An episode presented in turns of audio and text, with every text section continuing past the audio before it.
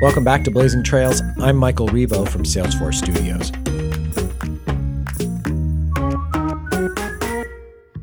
Joanna and Chip Gaines, the stars of the hit series Fixer Upper, are practically household names. How they turned their family business, Magnolia, into a home lifestyle empire is the stuff of legends. But building an empire doesn't happen overnight. And like all small business owners, they face challenge after challenge on their path to success. On today's episode, they talk about that entrepreneurial journey, plus, they share how they're navigating their businesses today during these turbulent times. A quick word about Work.com before we get to our interview. Reopening our communities and businesses will take careful planning, but it can be as seamless as possible with Work.com. Work.com is an all new suite of apps and resources that businesses and community leaders around the world can use to reopen, reskill employees, and respond efficiently to the COVID 19 pandemic. Reopening will be a journey, but Work.com is your guide. To learn more, go to Work.com. Now I'll hand it over to our host, Marie Rosecrans, Senior Vice President of SMB Marketing at Salesforce. I am thrilled to introduce to all of you, the co founders, business partners, life partners, Chip and Joanna Gaines. Welcome to the Stories of Resilience. What? Honored to have you here. First and foremost, how are the two of you doing today? We're doing good. Well, it's the three of us. It's the three of That's us, in right. fact. You're an extra guest today. We're having That's lots and right. lots of spring chickens here on the uh, the farm, or uh, maybe it's early summer now. At it this feels point. like spring. I think we're still we're all still kind of stuck in spring. But we have got some farm activities going on, and I wanted to include some of them to all Show the. Uh, you the it was folks. that or a goat, y'all, and I said no goats inside. I was going to say, So- we're going to have a goat sighting. We're going to get right to it with some questions that I prepared. But again, we really encourage everybody to post their questions to that Q&A box. So I just finished your book, The Magnolia Story, Thank and you. I came away so touched by your entrepreneurial journey. You had some really tough early days. Um, you took some great risks to expand. In fact, I was getting some heart palpitations myself uh, when I was reading about your journey. But you both have been so incredibly resilient through it all, um, through really difficult times. And I wanted to ask you, like, how did you persevere through that time? I'll start. You start. I start. know you've got stuff. You're all I- about I usually am perseverance. the uh, the long-winded one, so she's got to get her two cents Let cents me in talk first. edgewise, or else we're going to be in big trouble. Um, you know, one of the things that we I remember when I think back. Can y'all take that chicken outside? This is what we love about live. Yes. It's going to be Crew or the baby chicken. Crew will run in here at some point, I promise. But when I think back to those days, I remember, I mean, moments where Chip and I would look at each other and just think, We're in trouble. are we going to make it? And how not seeing the end, like not understanding you could actually get through it. We would look at each other and say, do we just bail and get out of Dodge? And, you know, that seems so much easier than having to actually figure out how do we make it through this? And I, you know, Chip and his family have always had this thing that, you know, Gaines never quit. And so he'd say, Joe, we're not going to quit. We're going to make it through this. And the Stevens were kind of opposite. they were always don't like, say that. when in doubt, quit. no, there- if it just seemed easier sometimes. if there's only a 60 40 chance we can succeed, Run. quit. run for the hills. Um, so for me, it really was like, you know, I just I did the books, I did I saw the numbers and I could not see a way out. And I just remember thinking, okay, we would look at each other every day and say, We're not quitting, we're gonna do this. And something about that that level of commitment, even when it felt hard, I think helped me just know we're not quitting isn't an option. So if that's not an option, we're gonna make it through this. And I think There one needs the to be a plan B. It's sort of like the uh, the old uh, history lesson about the uh, about the uh, sailor or the explorer that literally decided to burn their boat so that they understood Yeah, there was no, no plan option. B. Really learned that firsthand, I would say. Sounds like the two of you also really, really encouraged each other as well through uh, through those times. That's very. I think we we leaned on each other's strengths in those moments of weakness where I would typically, you know, only see the glass half full and not see and Chip would see the glass half full. Like just that kind of thinking really helped me go, okay, I can do this. Um, and and one thing we've always told people is even with that mentality shift, there's a lot of power in that. When you decide I'm not quitting, there isn't a plan B, we're going to make it through that. Mm. That that shift it, it changes the momentum of things. It doesn't change it overnight. You know, for us, it was four or five more years of hard. So even though we were like, we're in it, it didn't mean that all of a sudden everything was, was going to be easy and now we're going to make it. I think what sure. we really try to encourage people with is it could be a decade before you actually see the other side of this but there's something about the momentum and that thinking of you know we're going to make it through this and who knows what it's going to look like on the other side but the one thing i can say is when i look back i'm so thankful mm. you know we would have missed this moment we would have missed a lot if we would have just pivoted and gone another direction because it was easier I love that. Thank you so much for sharing that. That is truly a story of resilience. So, you too are stories of resilience. So, thank you. So I'm going to switch gears a little bit. Um, I know that you're familiar with Salesforce, your customers of Salesforce. In fact, um, we at Salesforce really believe that business is a platform for change. And with everything happening in the world right now, I think you would agree this is more important than ever. And yeah. so we'd really love to hear from you. Why is it two questions? Why is it important for companies to use their platforms to advocate for equality and justice? And then maybe you can tell us a little bit about how Magnolia is inspiring others to do that as well, be a mm. platform for change. Yeah, for us as, as really small business owners and as founders of what used to be a very small business and has evolved into really a medium sized business. You know, I mean, I think some people looking out, looking in would assume it's this mega conglomerate or an empire of sorts. It's a small family business, even though it has definitely grown exponentially over the last few years. Bottom line for Joe and I is that we're people, you know, on planet Earth. We're human beings. And I don't feel entitled to hide behind our company with our personal perspective or our personal views. And so when issues arise, I'll say it that way, and we've had plenty of them over the last, you know, 5 to 10 years. I would say 10 years we had just gotten into the quote unquote public eye, but at a very small level and then in the last 5 years it's sort of expounded even early on as mass shootings would occur. Joe and I's hearts would leap uh, for the people in those communities and what we could do to be involved. And, and that was really, I would argue, our first taste of this. We're not going to stand idly by while tragedies occur in our mm-hmm. ecosystem. You know, if we're aware of it, I believe God chose us to be aware of those issues. And then, therefore, there's something we can do about those issues that that I'm implying. And so recently, obviously, we we were in the middle of the COVID crisis, and I would say that it was. I just want to be a bit personal here and transparent, and hopefully, all of this kind of works itself out. But I would say that as a family and as a as a couple, and then the way Joe and I relate to that experience is that as a couple, if we're feeling this level of rawness mm-hmm. due to this uh, COVID nineteen pandemic then we assume the whole world's feeling that same feeling.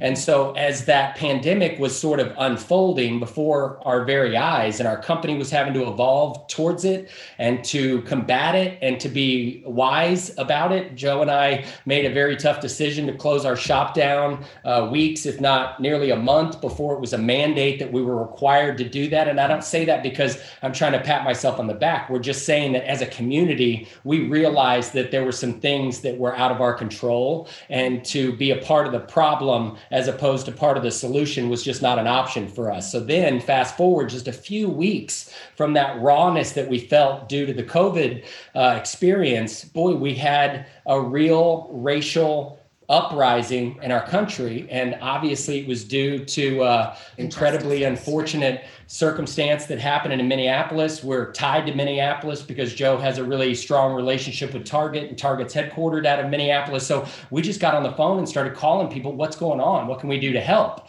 And as that started unfolding, we realized, Joe and I felt like there was a very tangible binder or blinding that that was removed from Joe and I's eyes. And I would say when that blinding binder had had removed itself and we had talked to those people on the ground in there in Minneapolis we just realized we we have to do better. And I guess the the very bottom line is that I had this almost epiphany. I remember I'm 45 now, so I was in my 20s. I, re- I forget the exact date, but you know, a few decades ago, I was on the couch in some place in Texas, and I was watching the LA riots unfold after the. Uh, incident that that occurred there and my heartfelt explosion for lack of a better term was that my family was not going to sit idly by and do nothing and then me find my children as grown adults 30 years from now 25 years from now whatever the exact you know date from a to b was then they're grown dealing with the same ramifications of this injustice and this uh, systemic racism uh, that has been a part of our ecosystem for for obviously a, a very very long time. And joe and i basically made a decision. We are going to start implementing things at magnolia. And the things that we can control our family family, my wife and I, Joe and I talked about it like endlessly, endless hours of conversation about what do we do? What are we unaware of? What have we been blind to? What can we do in our family first? And then our local community, and then that community affects our state, and that state affects the country, and that country affects the world. You know, that's the only way Joe and I know how to do it. Because if you look at it from the epidemic, the crisis, the overwhelming nature that it that it represents, it makes even powerful people pull back because what can I do about it? Well, I don't know what Joe and I can do about racism. I don't know what we can do about gun violence. I don't know what we can do about things that we've seen in our life, but I know that Joe and I can start with us and i know we can impact our family and i know our family can impact our community. So i just want to encourage everybody that's listening the argument i've got is when somebody needs a cup of water you don't have to solve the water crisis. You don't have to go and create a, a system that you know turns ocean water into fresh water. You know that that's a big tall objective. But can i take a cup of water to this person that i know is in need of a cup of water? And in that one moment you've changed the world. And joe and i have made a a very clear pact with our family and our community and our business, and then all that that represents. That we're not going to be guilty of standing idly by as, as all of these things have, have occurred under our noses. So, first and foremost, if you couldn't tell, I have the deepest admiration for the two of you. Hmm. My admiration is even deeper now um, based on you know you. everything that you've done. We had a speaker here at Salesforce on a leading through change, Mellody Hobson, who said it starts in our house and it's mm-hmm. very very clear that you really feel the same way. We really do need to start in our house. So thank you so much for sharing your perspectives on that. One last question before i head over to the overwhelming number of questions we're all getting. I'm telling you it's going crazy over here so we're happy to call um, Magnolia a trailblazer. You're a Salesforce Marketing Cloud customer, a Social Studio customer for Mar- Magnolia Market specifically. You know, one of the things that I've noticed about you, you've really kept the cu- you've kept the customer at the center of everything that you do. You can tell that, and in the products that you have, your engagement with the folks that you, um, even the small businesses that you work with. Um, help us understand how technology has helped you to do that and how technology has played a role in your growth. Yeah.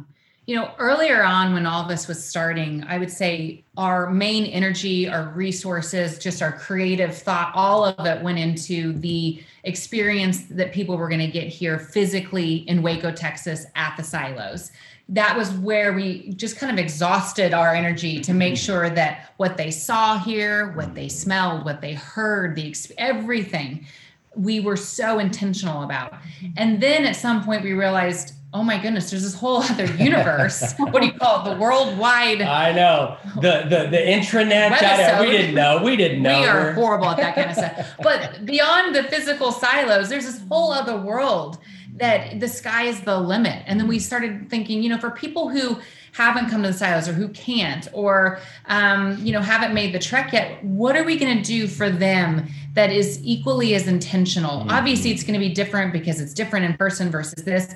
But how can we change our focus to make sure that people that are experiencing this on this other platform feel that intention, yeah. feel just that we value their time? So if they come over to us, if they read an email or a text or you know something on social, that they feel heard. And so mm-hmm. one thing that we you know, especially with the COVID thing, we realize is that, you know, now more than ever, that's how people are interacting. Mm-hmm. And I would say, you know, what we've loved about Salesforce, the idea that all of our kind of marketing tools are now in this one bucket. You, we used to have it all. I mean, it wasn't, it was really piecemealed, where now we just feel this, this kind of energy this this powerful force that we've got now that we can tap into that. And now we know that we can customize things. I think that's been huge for us. For one one example is the texting. Like for us locals mm. when they think of magnolia they know tourists are coming to town longer lines. They want to experience it but they don't want to experience it like a tourist. They want to come in and sure. just walk down the street and come to the shop so even just being able to customize how we talk to the locals via text has been huge. Um, you know, using email, all these things that feel really personal. We're in people's inboxes, we're in their phones now. We want to make sure they feel heard, mm. known, seen, not just marketed to in this blanket, hey, come see us, but that it feels customized and like we're really talking to them. And that's what's important to us. We we're not marketers in the sense that we want it to just be a thing. We want the sales. It's not that we really want to engage mm-hmm. um, and interact with our customers in a really authentic way. And I think that's what we're super grateful for with technology, obviously with Salesforce, is that it's allowed that so that we're really talking to the customer and hopefully they're feeling heard and valued in that experience. Absolutely love that. So I am letting you know that we have literally been overwhelmed with. so we have thousands of entrepreneurs and small businesses from pretty basically everywhere, including Japan, believe it or not. What? Yes. And so before I head over to the questions, I just want to remind you if you have not already posted a question and you really want to see if Chip and Joanna can provide you with the practical and actionable advice that you want and need, please go ahead and submit your question to the QA box. So I am going to, um, this question is for either of you. It's from Hans and Brenna Julianis as entrepreneurs starting your business, did you have a defined vision for where you wanted to take the company or just a general and pivot as you go type of outlook?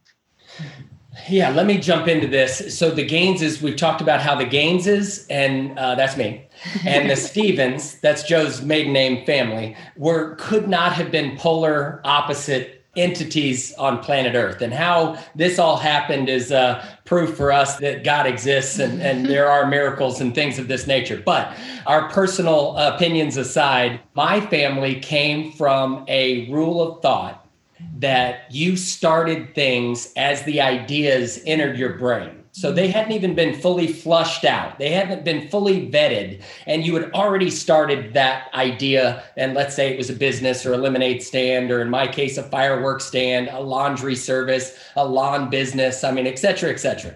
So they invented accidentally habitual and very chronic entrepreneurs, and my sister and I. And so we would start businesses. And then once they failed, we would evaluate the failed business. And then we would know what to do better better the next time that we had one of these bright ideas. My wife, on the other hand, would write down pages and pages well, of information. Stevens believed in a business plan and moving forward slowly and some may say wisely. Oh, uh, boo, so that's, boring. That's the difference. I will say though, you know, with Magnolia, when I think about so there's two sizes because Chip was doing construction when we first got married. And so that was his thing. He was renovating homes. I had this dream to start a boutique for whatever reason. I never did design, I'd never done retail. I worked at my dad's tire shop for 10 years. So I That's retail. Well, I knew how to sell a set of tires. I didn't know how to sell candles and fake florals. So I think for me, the business plan I had was I added up all my expenses. There was no payroll, couldn't afford that. Tell her about the three different folders. That's what I was getting at with well, my, you had folders and folders. So as I worked for my dad, I had these like side dreams, like on my lunch break. Don't tell him. It was actually just in the afternoons when I was bored. and I would dream up these other businesses. And there were three businesses that I knew one day I wanted to start. One was a spa, one was a bakery, and one was just a random retail boutique. I don't know. And I kind of just literally did eeny, meeny, miny, And the retail boutique is what I picked. And so the first year we got married, you know, I told Chip, I want to do this. We bought this tiny little building, we renovated it. I started learning about buying and selling goods. And when I did the math, I had to do $248 a day to stay open. And that's about as far as we got. I never had like dreams and visions of being, you know, a big retailer, mm-hmm. having a network, having a show, nothing. It was if Chip, if we can make $248 a day, we can stay open. And so to answer the question, the way we have rolled is we've rolled more on the Gaines side and that sometimes you 60 40 60 yeah you've got this instinct and this intuition. I think that's where we make a good balance. Chip has these amazing instincts and intuition. Then i come in and kind of do the fine tuning and do the details and that's i think why we're a great team. But we didn't have a big vision for magnolia. We just thought chip was more joe i want you to follow your dreams mm-hmm. and if mm-hmm. it's we only do $248 a day then great. I'm excited that you love what you're doing and you're finding value in your work. So to answer the question, we didn't have big dreams. We didn't have a big vision. It's just this is how we stay open. And from there, every day something new evolved. And it was about staying nimble. It was about pivoting when you needed to. It was really understanding gut instinct versus just going on a whim yeah. and having to really trust that. And the more you hone in on that, the stronger I think you become because you know you got to rely on your instincts as a business person it's like this idea that I think people think of entrepreneurs and sometimes small business men and women that they get kind of uh, lumped into this thought of like of like riverboat gamblers or something like that. And I would encourage to your question, the reality that Joe and I found very quickly is there's a huge difference between literally rolling the dice, you know, between making a just an illogical or an unadvised gamble uh, uh towards something and hoping you win the quote unquote lottery, as opposed to strategically and logically and, and, and very thoughtfully adjusting as things present themselves to you. And I would say people get lost on both sides of those extremes. You see the people like Joe and her family, and I'm, I'm just being uh, facetious here, but but that sometimes get paralyzed in the thought process. You know, it's like I have to know all the answers before I act and make a decision because that's wise or that's prudent. And then you've got the Gaineses who need no information and we're going to roll the dice and we're always adjusting after the fact once we realize that our plan was flawed to begin with, you know? And there needs to be some place in the middle. And I want to encourage people that are entrepreneurs and small businesses. The objective is to become an expert at whatever your craft is and then figure out how to scale that expertise. And I think when people master that, a little bit of gut and a little bit of intuition and a little bit of business plan, and you mix those things into the pie, I think that's where the Elon Musk of the universe come from. I think that's where the Bill Gates of the universe come from. It's not always in these calculated, precise things. I'll say one more thing and then I, I promise I'll shut up. But I've been infatuated in the last couple of years with business leaders. Mm. How much information do you need to have and obtain and fully be able to trust before you make a decision to act?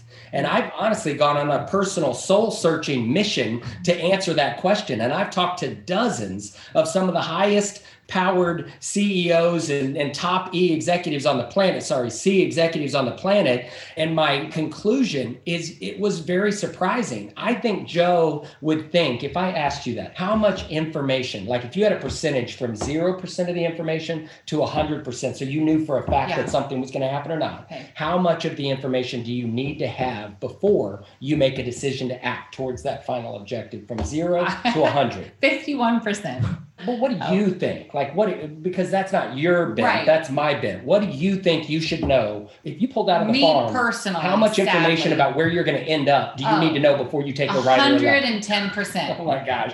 All right, so 110 percent. That's. I was hoping she was going to say well, 85 was, or I was 90. trying to speak for most people. Like, yay, that'll push them. Maybe they'll. I, I will tell you, you will be very surprised to find out that the answer to that question is between in this very unscientific experiment that I've uh, uh, done for myself. But they gave me a lot of uh, peace about it, somewhere between 40 and 60% of the information. When mm-hmm. COVID hit, I'll say it this way you didn't know any information. You didn't know if it was just the quote unquote flu. You didn't know if it was some other thing. You know, nobody knew all the details. So you were having to piece together little pieces of information to then determine what's our best next course of action. And when you hear big time executives that are making billion dollar decisions, knowing 40 to 60% of the information. If I were a young entrepreneur, that would give me a lot of confidence. Like, oh, I thought I was an idiot. I thought I was ridiculous if I made a decision with only 40 or 60% of the information. But I want to say to the contrary,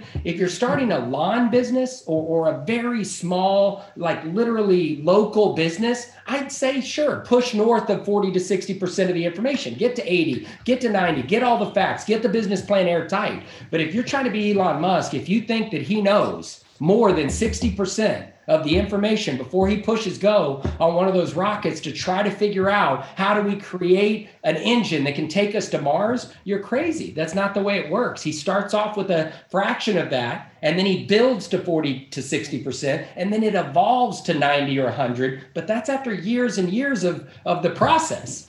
Okay, Marie, basically after that, right, you have about two questions. Oh left. my gosh, I won't be this long winded every time, I promise. Sometimes the gut is a powerful instrument. I'm just going to put that out there. Okay. okay so, Suzanne um, from Michigan from Green Parrot Superstore. What process do you go through when deciding whether or not to partner with a certain company or person in business? And she wants to do a shout out to you, Chip my husband is really enjoying the book Capital Gains. Oh, wow. Sweet. Thank you. You've had some incredible partnerships. Mm-hmm. Um, and so she's asking you, you know, what's the mm-hmm. process you went through to decide when it was right or not?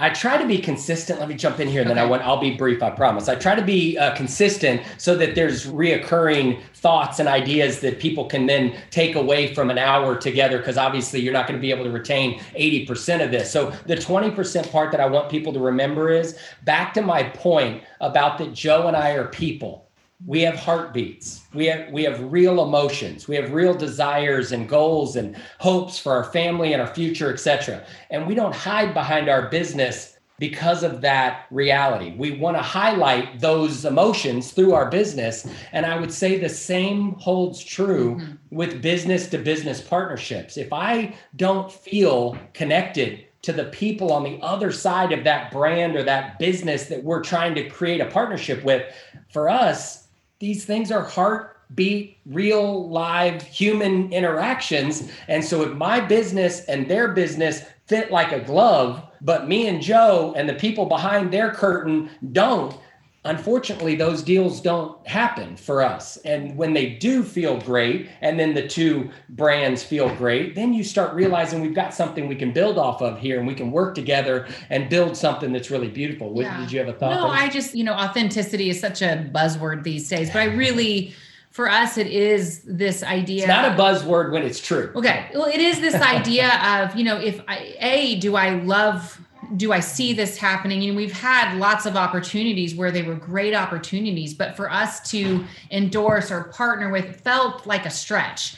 To mm-hmm. us, it's just we've we've always kind of known. I mean, I'll give you Target as an example. I said from the beginning, I was like, that would be a dream mm-hmm. because Target's my favorite store. Like right now during COVID, that's the shop I want to go to. I, I, I miss going out and shopping at Target. So some of these partnerships and these relationships, I just feel like, like Chip said, because it is a personal thing. This isn't a brand to us. When we think of Magnolia, we don't think of a brand. We think it's a Child. business with a heartbeat. It's yeah. it's an actual thing. And so for us it is it's saying no to a lot of the things short term, but thinking long term for the authenticity of the brand, for the voice of the brand to be kind of more grounded and sure it's kind of saying no a lot more than saying yes and when you say yes it's because it truly feels like this is a natural partnership. I'm not having to say, well, it's good because of this dollar amount, but shoot, this mm-hmm. is going to be a little, it's like pulling teeth. That's just, we've always had to say no to those, even in times where we're like, we could actually take that check right now. We've had to say no. And I think, in time hopefully what will be you know resonating with a lot of people is this authentic thing you know and so that's something that i think is a big indicator for us that's wonderful. The values alignment you speak to right there. It's just so powerful. You're absolutely right. So, Sharon Khalil, and I apologize to all of you if I'm not saying your first and last names correctly, but I'm trying, I promise. Sharon Khalil from Valor Compounding Pharmacy in Berkeley, California, just across the bridge from here right, uh, right now. I love that you have diversified your business portfolio. Did those opportunities present themselves to you or did you seek them out? what advice do you have for small businesses to create new revenue sources? Hmm. Yeah, I'd say that's a bottom line great question. For me, I'm a natural born hustler. I mean, that's all I know to do is hustle and work and then work again and then work smarter and then fail and figure it out. I mean, that's just sort of in my DNA. So it's hard for me to communicate to somebody like Joe, honestly, who, who's on the opposite end of that spectrum. But I will say there's no supplement. There's no you know i joke about this with people in platforms and that i wished i could say there was a magic pill and that i could give you that said magic pill and all of your issues would be resolved but the magic pill is hard work the magic pill is determination. And the magic pill for me is, is I use the term hustle or to be wily or to be mm-hmm. scrappy. You know, we've got these phrases in our company that everybody refers to because when I walk by a piece of trash at our company headquarters, I can't walk past it. I have to go address it. So I pick up the piece of trash and I throw it away. And then when you have those sort of fundamental realities that when things are, when you're aware of things, you address them. There's a. Uh, let me say this real quick because I thought this was fascinating. There's a sort of a, a saying in the Army that if you see something that is below standard and don't do anything about it, you have now set a new lower standard.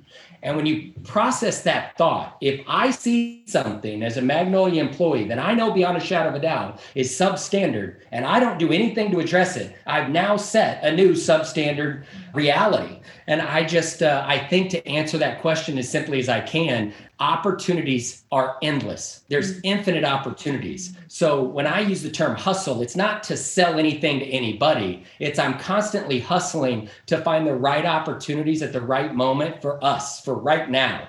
And so I would encourage you to look very broadly at lots and lots of opportunities, but I would hustle as you work through those opportunities to narrow down your selection so that then she and that pharmacy can say, I think this is a great opportunity for me to increase my revenue stream if I were to bring this product into the mix or partner with this outside firm. And I think it's it's the idea of evolving, and I think a lot of businesses get stuck because they they're not open to the evolution of it. They're like, well, this is what I started as, and this is what I'm gonna. Right. But it's being open, like Chip said, and looking around and and seeing what's the full story I'm trying to say. Is it wellness? Is it, you know, within the pharmacy? Like I'm trying to think what's bigger, what's the bigger story? And then every avenue you look at, does that tell that story more? So with us, with retail, it started off, I was selling candles and then we do home decor and design. And then, well, lifestyle is home, it's eating, it's you know the coffee all these moments. And so family, as yeah. we started looking outside as chip was hustling because i was like we've got enough. I'm tired.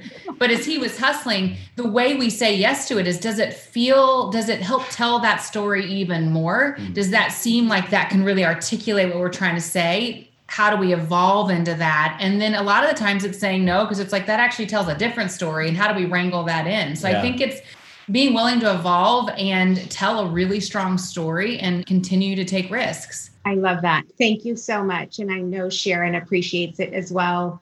So, Jo, this is for you. Sarah Shepard asks Can you talk about how you are able to have your hand in so many projects? Magnolia, Magnolia Journal, cookbooks, the Magnolia Network, and balance each project so well. And you're also, you know, a dynamic duo, but you're also great parents as well. So maybe let us in on some secret sauce because we could all use some. You know, for me, I have, when you talk about all those entities, it's really one team and it's about a team of eight that I, you know, as I move from whether it's a meeting or an idea, the way we've looked at Magnolia and the way we try to streamline it now, even with the network, is we want to tell the same message and the same story. So it starts with the magazine and then it goes into product curation, it goes into what we want to tell on the network. It, so it's this nice line. And I think when you have that consistency through the brand, it makes mm. things easier because you're having those same conversations just with different forms. So it could be network here, it could be magazine. So it's really simplifying how we work. You know, Chip has always said work smarter, not harder. And I used to work really hard, but not smart. And it was just like I was so busy. I was not spending enough time with the kids. I was spending too, you know, which is everything was off balance. And well, it, it well, wasn't that you weren't spending enough time with the kids, but you just was, felt like you were failing the I business was, when you were with the then, family. And, and, then you felt like you were failing the family was, when you were with yeah, the business. it was just the idea I couldn't win. Yeah. And then something shifted and I really feel like it was like, no, if if this this business isn't gonna run me. I've got to run this business. Mm. And so for me, it was making really key shifts. It was taking off half the week to be home, meaning I have to kill it when I'm at the office on Monday and Fridays, Monday and Wednesday, whatever it is. But in that, knowing that I had space for home to create and to cook and do mm. all the things that really bring me life, then when I would leave home, I'd go to work feeling full and energized. It was really trying to figure out because I feel really grateful for this opportunity to be, you know, self-employed, but you also have to carve out these intentional moments so that you're not just filling up and then your tank is dry really quick. So I would say in the last year or two, because I want my cake and I want to eat it too, I've had to figure out ways to really kind of carve out things be super intentional, work really hard. But I'm also home now more than ever, which is really mm. kind of crazy. I'm busier, I have more on my plate, but for whatever reason, I've like dictated what I'm doing and not what the business is going to do for me. And when you kind of get that kind of I mindset. think passion and mindset, sure. then you start really saying yes to what you need to say yes to and let others do what I used to control and micromanage. Now I'm like, you know what? I'm going to let the team do it because they they're they're going to crush it. I don't know if that answers the question. I just think you got to own it and not let it run you because it was running me for a while and I was I was extremely tired and feeling like I wasn't winning. And I will say on Jo's behalf because it's harder for her to say something of this nature, but it's like she's built like a cyborg. Her and her father are just built to work, and they'll show up to the work and they'll do it until they keel over. I'm more of know. a robot than a human. I yeah, but, but, but what I want to encourage her about, and what I want to say to to everybody that's listening here, it's the idea that Jo needs some of her time. You know, it's like things that inspire her and refresh her. And I would say, as drivers, as type A personalities, drivers that we both are, sometimes when you take downtime, you actually feel like you're failing or you feel like you're a loser or you feel like you're lazy even though you're anything but lazy. But in that moment you've got these insecurities that pop into your brain like you should be working. This isn't done. Don't forget about this. Your kids you know need you for this reason or that reason. And i just want to encourage everybody that it's like when you have a full fresh tank of gas you're infinitely more efficient than when you burn completely out of gas and you're operating even though you're Fumes, still there yeah. and you're still doing the best you can. So, you know, I want to encourage you that what Jo has learned over the last couple of years is that she can actually do more with less if she'll give herself her body her mind her her spirit you know all the things that make us human if you'll give those things what it needs she has much more to give at the house mm-hmm. with the family at the business and I think that's a piece of the equation. Everybody thinks work 100 hours a week and work mm. harder. I saw a mug the other day that said, nobody cares, work harder. Mm-hmm. And it's like, I agree to that with that to some extent. But then there's also the part that's like, nobody cares. Go take a nap. You know, nobody cares. Go watch a movie. Go, go paint. Go play some golf, whatever it is that's going to fill your tank. Because I can assure you, when you get back to the house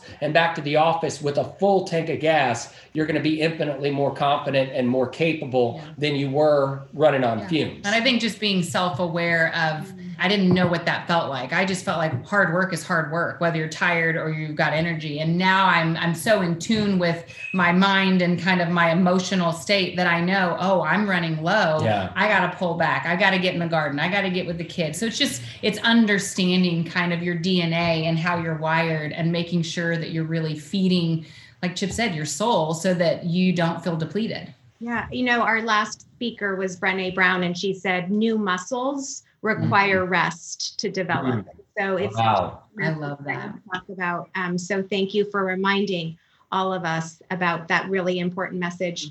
So believe it or not, we're running out of time. What? So I know, right? We're having so much fun. But so I have like this rapid fire part of the show that I like to ask you a few questions so that people, I feel like people already feel like they know you personally. But maybe another way in which to get to know you on a more personal level. So we have three questions for you, and maybe you can determine who wants to answer it. What is one thing you've let go of this year?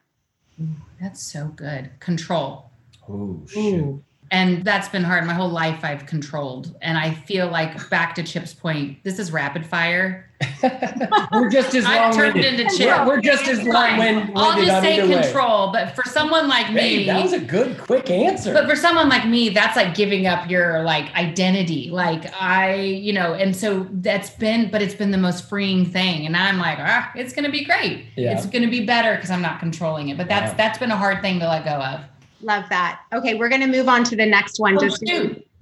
name one small business you've supported. Maybe um, it's this month, but today's July 1st. So we're going to say maybe over the course of this pandemic, a small business you've supported. Small bit. Well, I mean, I can say We've local- locally, lot- lot- yeah. lots of local Name- small businesses. Some, name some local small businesses. Yeah, Oh, well, of course. so the other day we put our masks on and we knew no one was in the store, so we went. But you know, there's this beautiful store called Gather, and that's the last thing we're all doing right now is gathering. So I assumed, hey, let's go in there and just I wanted a little home refresh.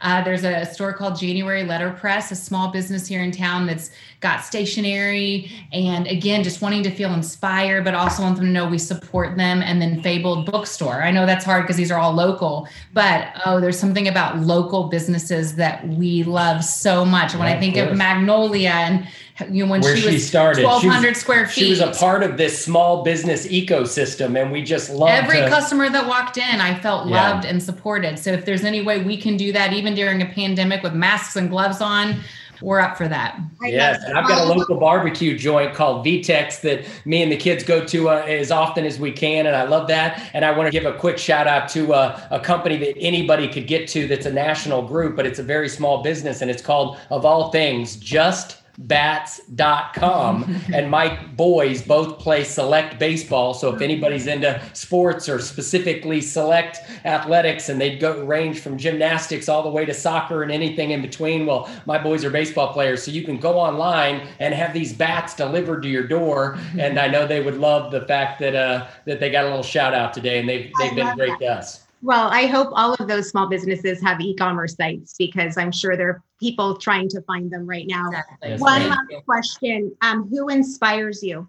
Whew. You mentioned Brene Brown. Jo and I have both been incredibly inspired by her over the last few years as she came online with uh, just talking about, I would just argue, just in the general sense of just mental wellness. It's something that's so, Just courage and bravery. yeah. Wonderful. Yeah. And yeah, and it's just, it's one of those things that, again, you've always been taught that that's a sign of weakness but in fact it's a sign that needs attention. You know it's just like part of this entire uh, thing that is the human experience. We just we love and adore her. Is there and that's mean, funny I you always, mentioned her. I, I always, this is super personal, but you know, my mom is, you know, just fire. She's a four foot 11 Korean woman who moved from Korea, Seoul, Korea to, to as a teenager at 19 years old, didn't Yeah. know English, married my dad. My dad was actually stationed there. she would get um, on this bike and try to ride this bike back to korea she when, wanted to go home. when things were tough early early on um, but I think when I think about just her upbringing and how hard life was for her, and Mm. the, now I get why she wanted to get away. She was trying to escape something,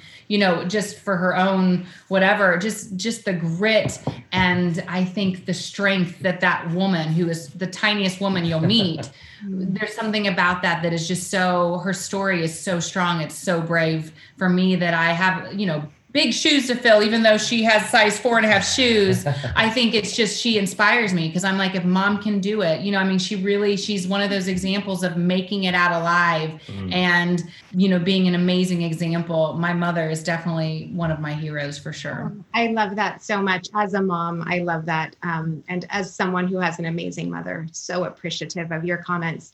So, in the final pages of your book, you wrote, and in the end, what it's all about is thankfulness and contentment. We Mm. are so thankful for the two of you, the contentment, the inspiration that you've shared with all of us who joined today and the support that you've been able to give the small business community. I'm so looking forward to, and I'm sure so many people joining today, counting the days until you launch the Magnolia Network. So thank you so much, you two, for being here. To all of you who are listening in today, thank you so much for taking the time to join us. We hope you enjoyed listening and learning from this incredible duo. We hope you'll continue to support one another because it is all about supporting one another right now and continuing the conversation on Twitter with hashtag stories of resilience. And if you have feedback and we listen to that feedback, We've posted a link in the Q&A feed as well as in the chat window. We would love to hear from you.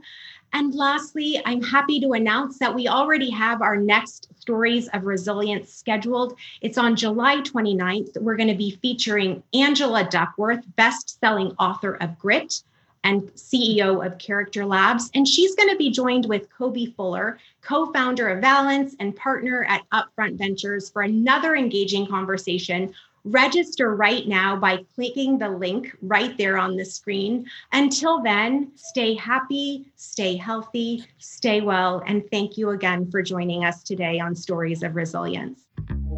That was Joanna and Chip Gaines talking about why now is the time to personalize customer relationships, the importance of balancing gut instinct with thoughtful planning, and how to run your business and not let it run you. For insights into this topic and others, head over to salesforce.com for resources to help guide you through today's changing economic and social environments. I'm Michael Rebo from Salesforce Studios. Thanks for joining today.